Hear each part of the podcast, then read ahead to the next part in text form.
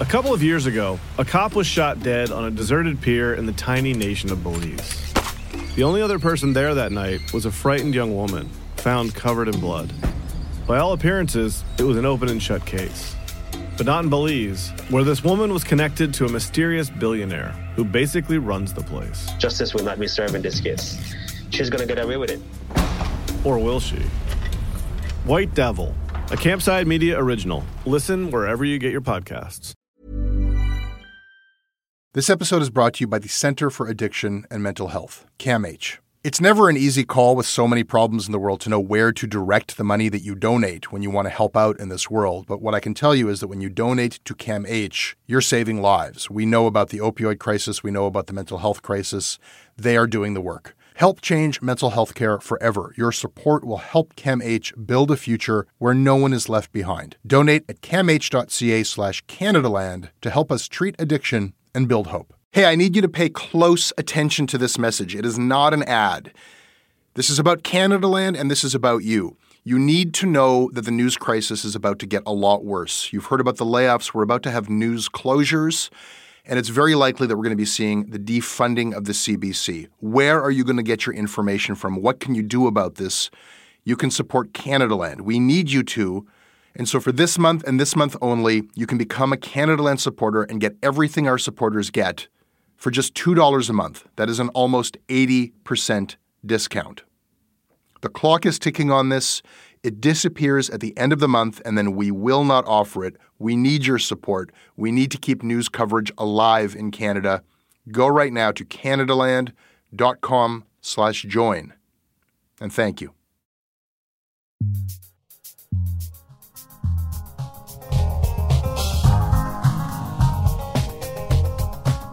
Manisha Krishnan, Is this election over yet? senior editor at Vice, joining me in studio in Toronto. It's been a long time since in studio. Welcome back to Shortcuts, where we talk shit about the news. Thanks for having me. Today on the show, sullen ways. Justin Trudeau is losing his temper, and it seems to be kind of working out for him. Also, the federal leaders debate clusterfuck shit show or multi schmuck bro row. It's election 44, Manisha. The choice is yours. So happy about it. This episode of Shortcuts is brought to everybody by Michael Nicholson, James Franze, Laura McDonald, Kim Maggie, Will Kinchley, Jeff Wint, Rachel Brewer, and Matthew. My name is Matthew Butler, and I'm a technical writer from Ottawa. I support Canadaland because of their coverage on Canadian news media, as well as their long-form documentaries and investigative coverage.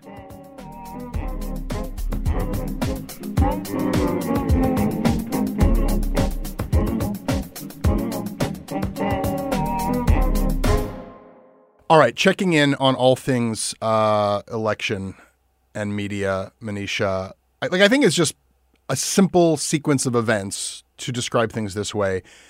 Trudeau was campaigning against O'Toole and Singh, and he was losing. And polls suggested that he may have badly misjudged by calling this election. Not only might he not get his majority, it looked like he might lose his job. Then he switched from campaigning against O'Toole and Singh to campaigning against the anti vaxxers. And that seems to have been working. And, and liberals are now neck and neck with the conservatives. So, in our discussion today about the optics of the election and not, and not the politics itself necessarily, my read is this. His old brand, like smiley, sunny Trudeau, was not working anymore. Like some people were always nauseated by that. And I think that now everyone was just kind of There's no there's no way it could work really for an incumbent, I don't think, because at this point he's scandal plagued. It's a much more cynical brand of politics, I think, than when he entered. Um, and so I just don't think that Sunny Ways label could have stuck. No, and all of the things that kind of gave that any kind of substance at all, be it his diversity or feminism or his approach to indigenous issues, like all of those things were not working for him. So smiley default Trudeau, not a good look. But then petulant, angry Trudeau when directed against Singh and O'Toole, that didn't work because it's like, dude, you're the one who called this election. So what are you getting so angry about? He just looked like this kind of brat throwing a tantrum. And then he starts directing the anger, as I've been describing over the, the weeks, like he, he started just let loose on these real vile morons. And now they're coming at his wife. So it's like, yeah, get angry at those people. That works. And I think it's been resonating with people. Yeah, I think the one thing that I had noticed was that initially he was sort of downplaying the hecklers at his events and he was saying you know uh, let's meet them with compassion.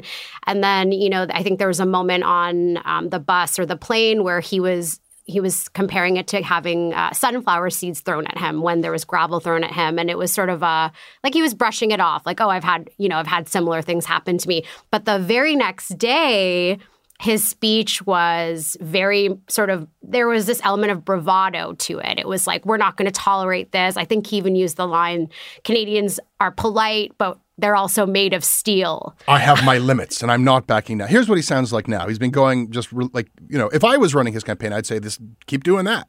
I'm not going to back down on a message that Canadians know is the right path forward. Isn't there a hospital you should be going to bother right now?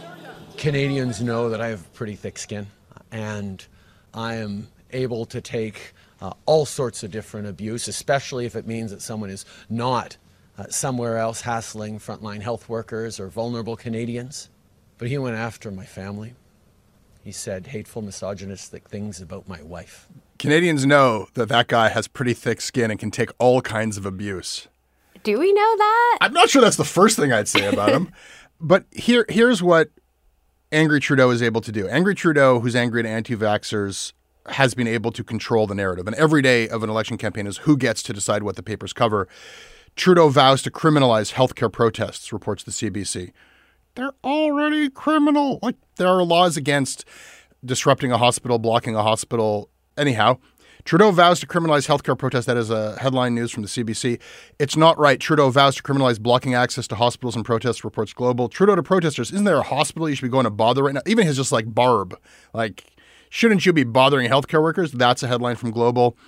He went after my family. Trudeau defends his response to protester, reports CTV.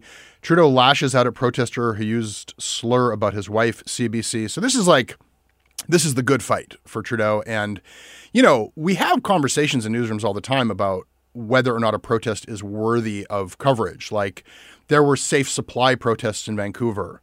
And, you know, we're like, well, does this deserve coverage? And like, you know, how many people were there? And is this, have, have they been doing this a lot? You know, Fairy Creek, that's a protest. It's like, it's a historic protest. We're constantly trying to determine, and we have all these different kind of pretty flexible criteria for whether a protest is worthy of coverage. But what Trudeau knows is he has the power to make that debate moot. Like as soon as the prime minister is recognizing the protesters and saying shit, then there's no debate in the newsroom. You cover it. You cover it. I mean, yeah, and and I think it just takes away from him really getting grilled on other topics, um, on actual policy. The more time that he can eat up, the more news cycles that he can take up talking about this issue, and you have the press corps continuing to ask questions about it. That's kind of good for him, I think. Yeah, I mean, the polls would suggest that it's good for him. And I think, uh, like, so far, you know, I'm not really saying that what he should or shouldn't be doing. Like, my opinion is that he's doing the right thing, for, you know, from, from his own self interest point of view. This is just politics. I'm not going to pretend to be shocked or appalled by him, like, doubling and tripling down on a winning message. My criticism comes in in that this is a symbiotic relationship where, you know, and I've said this before, like, at a lot of these occasions, he's been met with like 25 or 100 protesters that if the cops were just pushing them back behind a barricade, they wouldn't be on camera. He could have just been like, these are just sunflower seeds, let's not give them any oxygen. And he has not done that. They're not at a remove, and they are getting their message across again and again and again. And to kind of refine what I've been saying in recent weeks, I'm not saying that they're like a big nothing. Um, the protests outside of the hospitals, the protests in BC, obviously, these anti vaxxers, these People's Party supporters, that is a growing movement. It's not like it's insignificant, but they are they are playing with each other. Like this is being good for them and good for Trudeau. And whenever he regards them, they get more coverage, which is the point it's like they're going to get integrated into Canadian politics one way or the other. And there's this debate about whether they should be kind of like legitimized and allowed into the debates or not. And I, I, I can very much understand people saying absolutely not. But they are being brought in in that it plays into their narrative for the Prime Minister of Canada, who they despise, to be casting them as, as deplorable subhumans. And they don't get to talk. Um, I'm not calling for favorable coverage of them. I think that ignoring them, you know, in many instances is probably the right thing to do.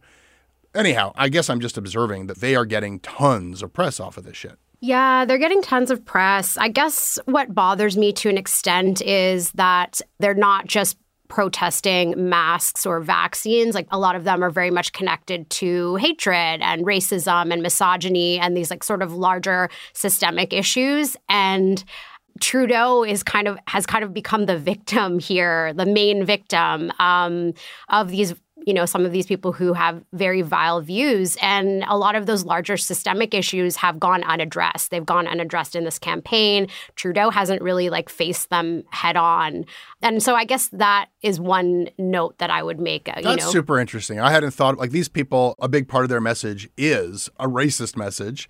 It's an anti-immigrant message, and yet the extent to which Trudeau is engaged with them is like, you called my wife a dirty name. You know, I'm taking a stand against you, and and that part of it gets kind of erased and not addressed. Yeah, I mean, I, I like I'm sure Jagmeet Singh deals with similar stuff on the campaign trail all the time. I think we've seen clips of that, but um, I guess that's my criticism is that it just seems like a sort of superficial level that the coverage is is focused on.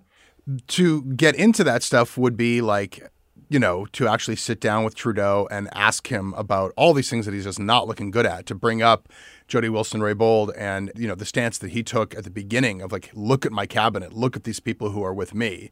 It's like, well, by that metric, let's look at the people who've left you and, and who couldn't abide you.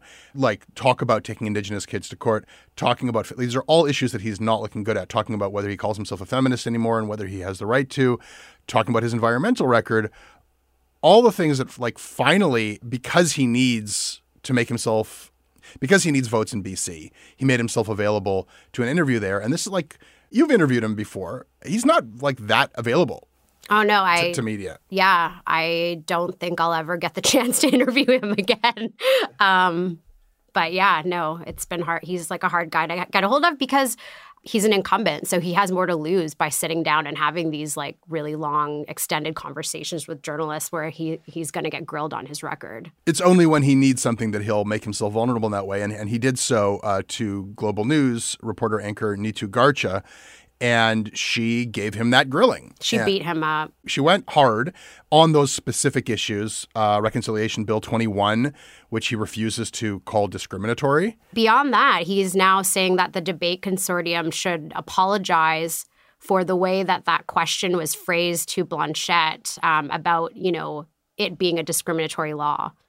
Yeah, I want to. We're going to talk about the debate later on, and I think that that's that's it right there. Is like wanting to have it both ways of like pandering to Quebec while trying to maintain your bona fides as an anti-racist and you know these things just are not can't be harmonized. So it's great to see somebody just like grill him on that. Afghanistan you know we knew this was coming and the lack of preparation there. He did i think an adequate job as a politician avoiding questions of just kind of batting away. But the most revealing thing in that interview was the end all right, Mr. Trudeau, we have to leave it there. Thank you so much again for your Wait, time. This is an election on big things that we didn't get to talk about. What we didn't talk like about the pandemic. We didn't talk about climate change. These are the decisions people are taking. this is what people care about in BC. Mr. Trudeau, what people care about is, among many things, reconciliation. And that's why that was among the top questions that I- I've asked I you today. We have run the debate, we have run major news conferences that you have held throughout the campaign. Our colleagues across the country have asked for opportunities to interview you and ask a range of topics, and you've denied their request. This is likely, Wow. from what we well, understand, listen, the only I'm excited to continue talking to British Columbians about climate change and about ending this pandemic for good and about the important choice uh, BCers and all Canadians need to make on how we move forward. Great. Thank you very much again for your time. Thank you. Wow Wow. Wow. uh, you know, it, it, you, you can hear it there, but the visuals add something to it that Oh, just like this like frozen smile on his face, and behind it, Like seething. what do you think is like actually being communicated in that moment where he's where he's like, I think he was seething. Like I think he was really frustrated, and sh- I think he was shocked actually that she was just sort of cutting off the interview there, um, and that he didn't get to, I guess, um, pander to BC voters in whatever he, way he wanted to about climate. But I thought that it was really revealing that he said, you know, there's big issues in this election, like. I think unintendedly, he was sort of suggesting that the topics that she brought up about social justice, like race and reconciliation, were not the big issues. And so she sort of checked him. And then I kind of liked how she also said, My colleagues have been requesting interviews and you've denied them.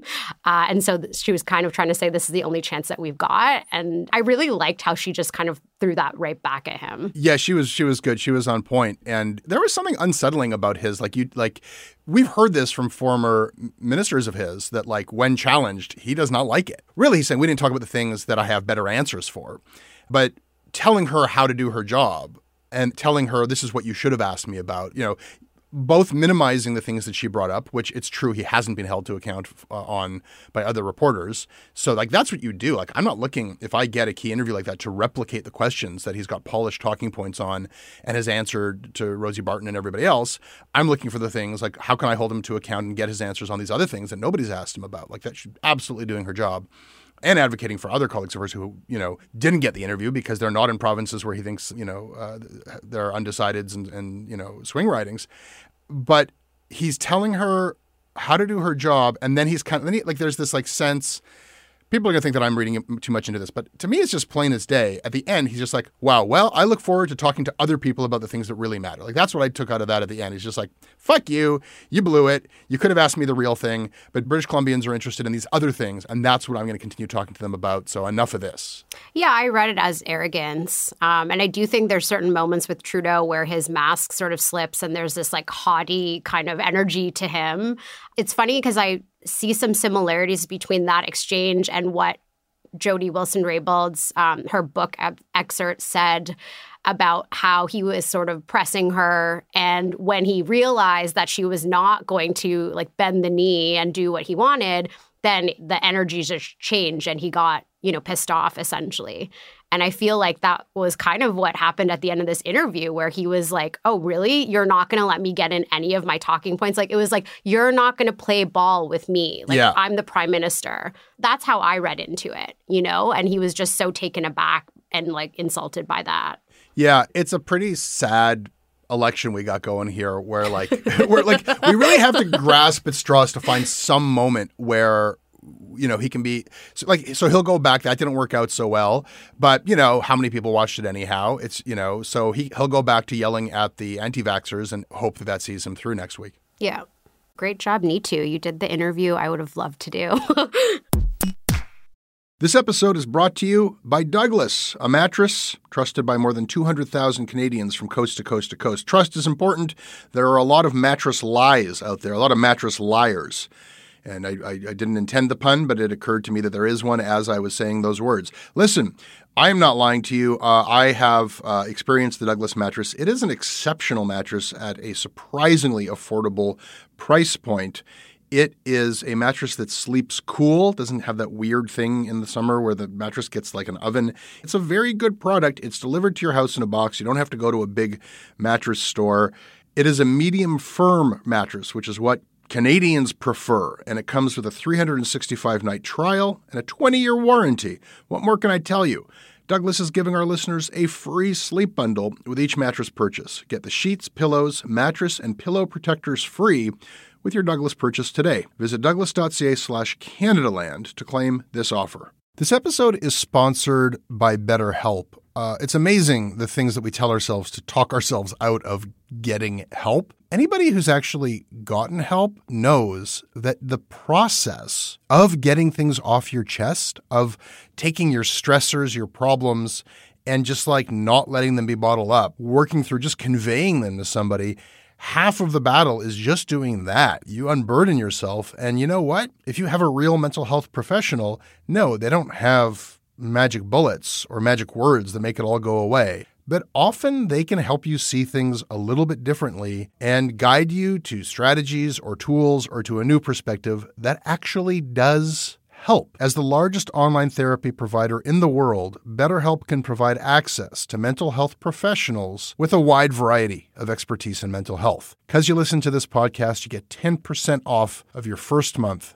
at betterhelp.com slash Canadaland. That's betterhelp.com slash Canadaland. Manisha, we duly note things on this show that deserve uh, wider attention.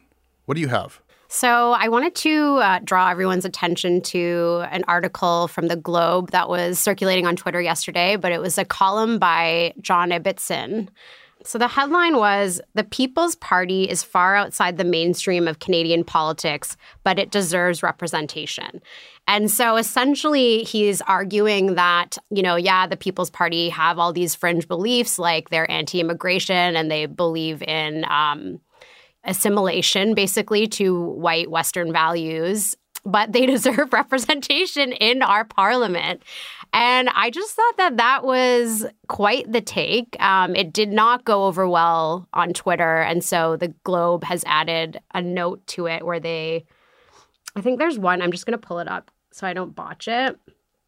Because there was one particular line um, that yeah. So it was, there are plenty of reasons why so many people have become resentful and untrusting. The loss of manufacturing jobs due to offshoring, the increasing number of non European immigrants, the stress of the pandemic, the self empowerment that comes from reject- rejecting authority. Whoa, John, what was the middle part there? Well, it's like there's yeah. this there's this very familiar list of like, look, people have a reason to be angry. They're losing their jobs. Times are tough. Immigrants who aren't from Europe. Wait, wait, wait. Say that one it was bonkers. And so the Globe, I think, has added a line now saying, this is racist, but it's how they feel. and that's like their way of fixing the article. Um, duly noted. There is a debate that is like the presentation was terrible, the headline was terrible, and the way that that was written, like which essentially was saying like, hey, there's some good reasons why people are upset, and then the racist one in the middle, terrible. Um, there's a fundamental question that's being worked out right now, which is like, in a democracy where people get to choose their path and form parties and represent whatever damn thing they want, every now and then people en masse will get behind stupid shit. And the debate, as I see it, is that there are people saying, look, whether they're right or wrong, they have a right to form a party. If the party's big enough, they've got a right to go to a debate. It has to play itself out because the will of the people is, is what drives a democracy. And then another voice saying, when the ideas are stupid enough, shut it down. Don't let that any legitimacy. The legitimacy is not based on anything of their idea. It's just based on like if enough people get behind anything, I guess in a democracy they get to do their thing. And that is an interesting fundamental question that like, it seems like there is a growing body of, of opinion out there saying, no, no, like history has taught us you don't make room for those opinions. And then that gets us into like a larger thing of like, okay, but then who's calling the shots as to which ideas don't get entrance and which ones do? Yeah, I mean, I've heard people say that they should should have been allowed to debate because then you could actually press O'Toole on how the conservatives have sort of uh, emboldened some of the ideology that's now sort of shifted to the PPC, which I thought was kind of an interesting way of looking at it um, because he's obviously very much trying to distance himself even from like the Harper conservative era. So I don't know. I just think that for the paper of record to say that this fringe party deserves representation in, in parliament is a bit absurd. Like, would they say that about Black Lives Matter protesters or land defenders? Like, you know what I'm saying? Like, they're just saying these people are angry or they're worked up about something. So that means they deserve representation in parliament. That to me seems a bit insane. And the way that they said it they showed their ass. Yeah. yeah. oh, yeah. Duly noted. I'll duly note another piece in the Globe, which was widely mocked um, by Robert Fife and Steven Chase. And, you know, it came out, and, and uh, here's the headline Justin Trudeau's book was republished by a Chinese state owned company after he became prime minister. And there's like this moment where you're like, because it's Fife and Chase, like, oh, they got some, it's a new one from Fife and Chase. It's a late breaking thing on Trudeau. They found, and you're like, what? I think that Robert Hiltz jokingly said, "Well, this changes everything," because yeah. of course it, changes nothing. And um, if you take this as here's your like last minute surprise that's going to affect the election, and that's the intent of this piece, it's a nothing. And that was my take when I read the headline. Then I read the article, and I don't think that it's going to change the election or change any votes, mm-hmm. but it's fucking interesting. Is it? I didn't read. I saw the tweets about it, and then personally wasn't interested in it. So I, I, had no prior knowledge of like how book publishing works in China. Yeah, same. But surprise, surprise, all of the book publishers are controlled by the communist government and mm-hmm. uh, have to be like recognized and licensed. And, you know, I don't think exclusively, but de facto can be utilized as propaganda. And if we trust this article, then this is a, a classic ploy, say China experts, by Beijing. They will republish a book by somebody that they're trying to like kiss ass. And, and back before relations with China went to shit, uh, they were kissing Trudeau's ass and this was a time when Chinese billionaires were donating money to the Pierre Elliott Trudeau Foundation. This was a time when Beijing connected businessmen were paying to attend liberal cash for access fundraisers with Trudeau. And there was like free trade agreements. Like there was like a lot of China Canada stuff. And here is this state connected book publisher. And the promotional material was interesting. The Globe dug up like the way that they were promoting this in China. they said, you know, buy this book by Trudeau, Chinese citizens. His father's outstanding charisma and leadership qualities can be found in Justin Trudeau. He has a handsome appearance and has been praised as the Hollywood face. and there's like blurbs from the Chinese ambassador to Canada at the time. They talked about how Canada is in the grip of Trudeau fever. So it's like an interesting little story. Mm-hmm. You know, this is a business deal that Trudeau did. And I don't buy any of this shit like, oh, my publisher, like, no, this is your book. And whether you were aware of it or not, like they're cutting deals with a foreign power while you were the prime minister of Canada to aggrandize you across China while your government is involved in all these negotiations.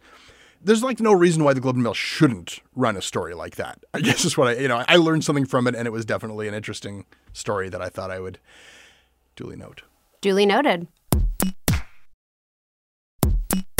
Before we begin, please answer the questions you're asked. Do not interrupt each other.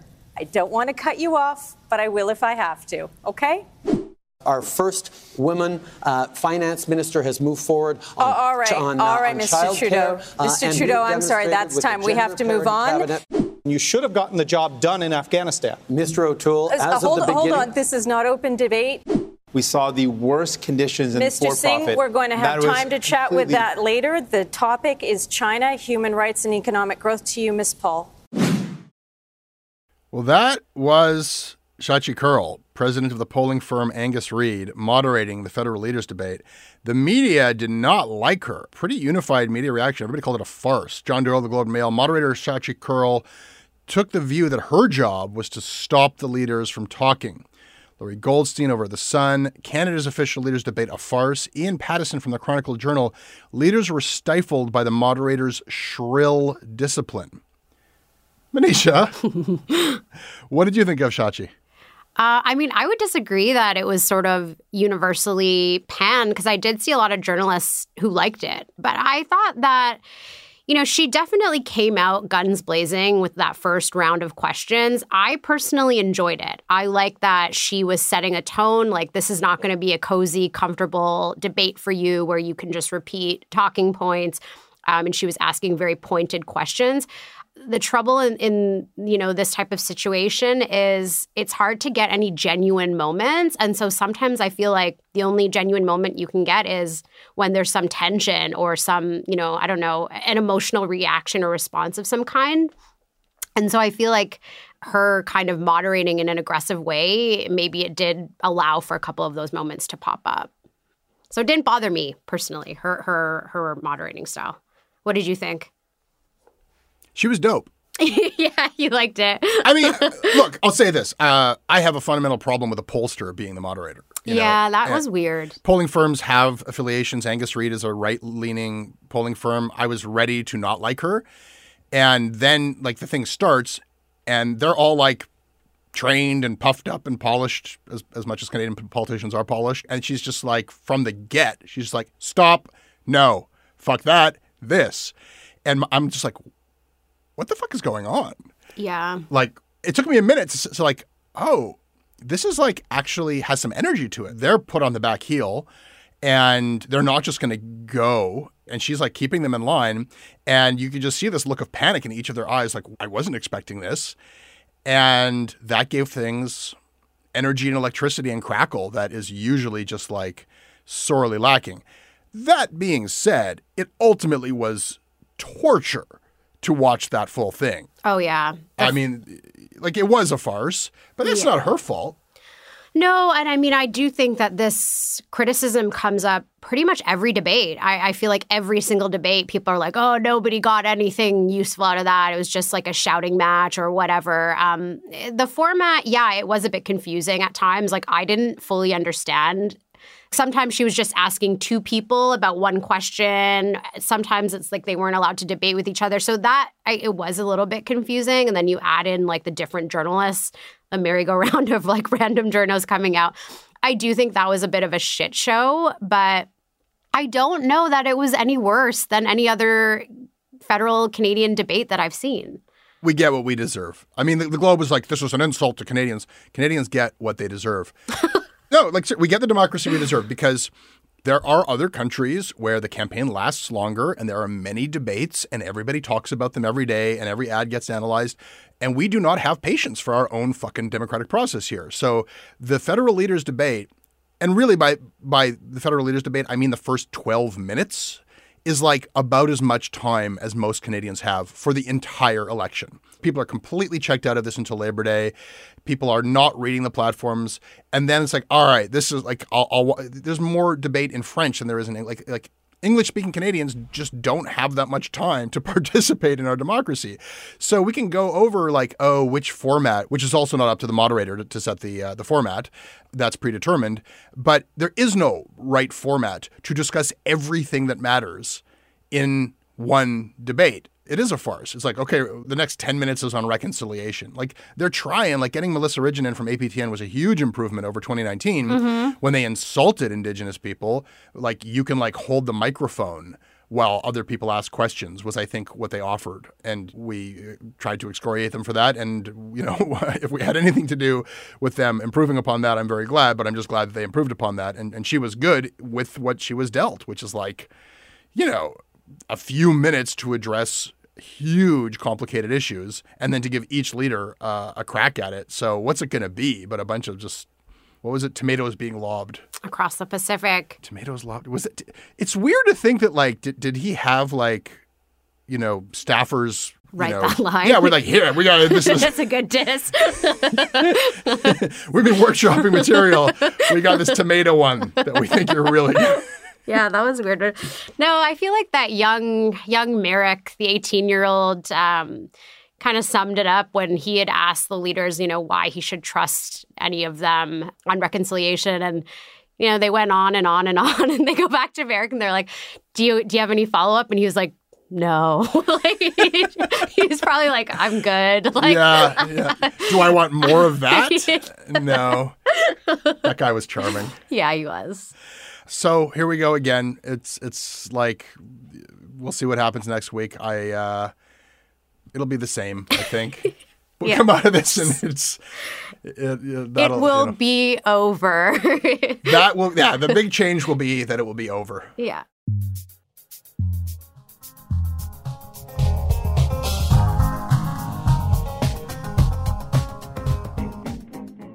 That's your shortcuts. I can be emailed at jesse at canadaland.com and I read everything that you send. We're on Twitter at Canadaland. Our website is canadaland.com. Listen to the backbench. They talk about this stuff with more passion than I do, um, but a lot of substance to it. They've been doing a fantastic job. Really proud of that show. Uh, check that out. And check out their, actual, their, their election follow up show, which is going to be fantastic. Manisha, where can people find you? At Manisha Krishnan on Twitter. This episode is produced by Kevin Sexton. Our managing editor is Kieran Oudshorn. Theme music is by So Called. Syndication is by CFUV 101.9 FM in Victoria. You can visit them online at cfuv.ca. If you like what we do, please help us make it. Go to canadaland.com slash join or click on the link in the show notes.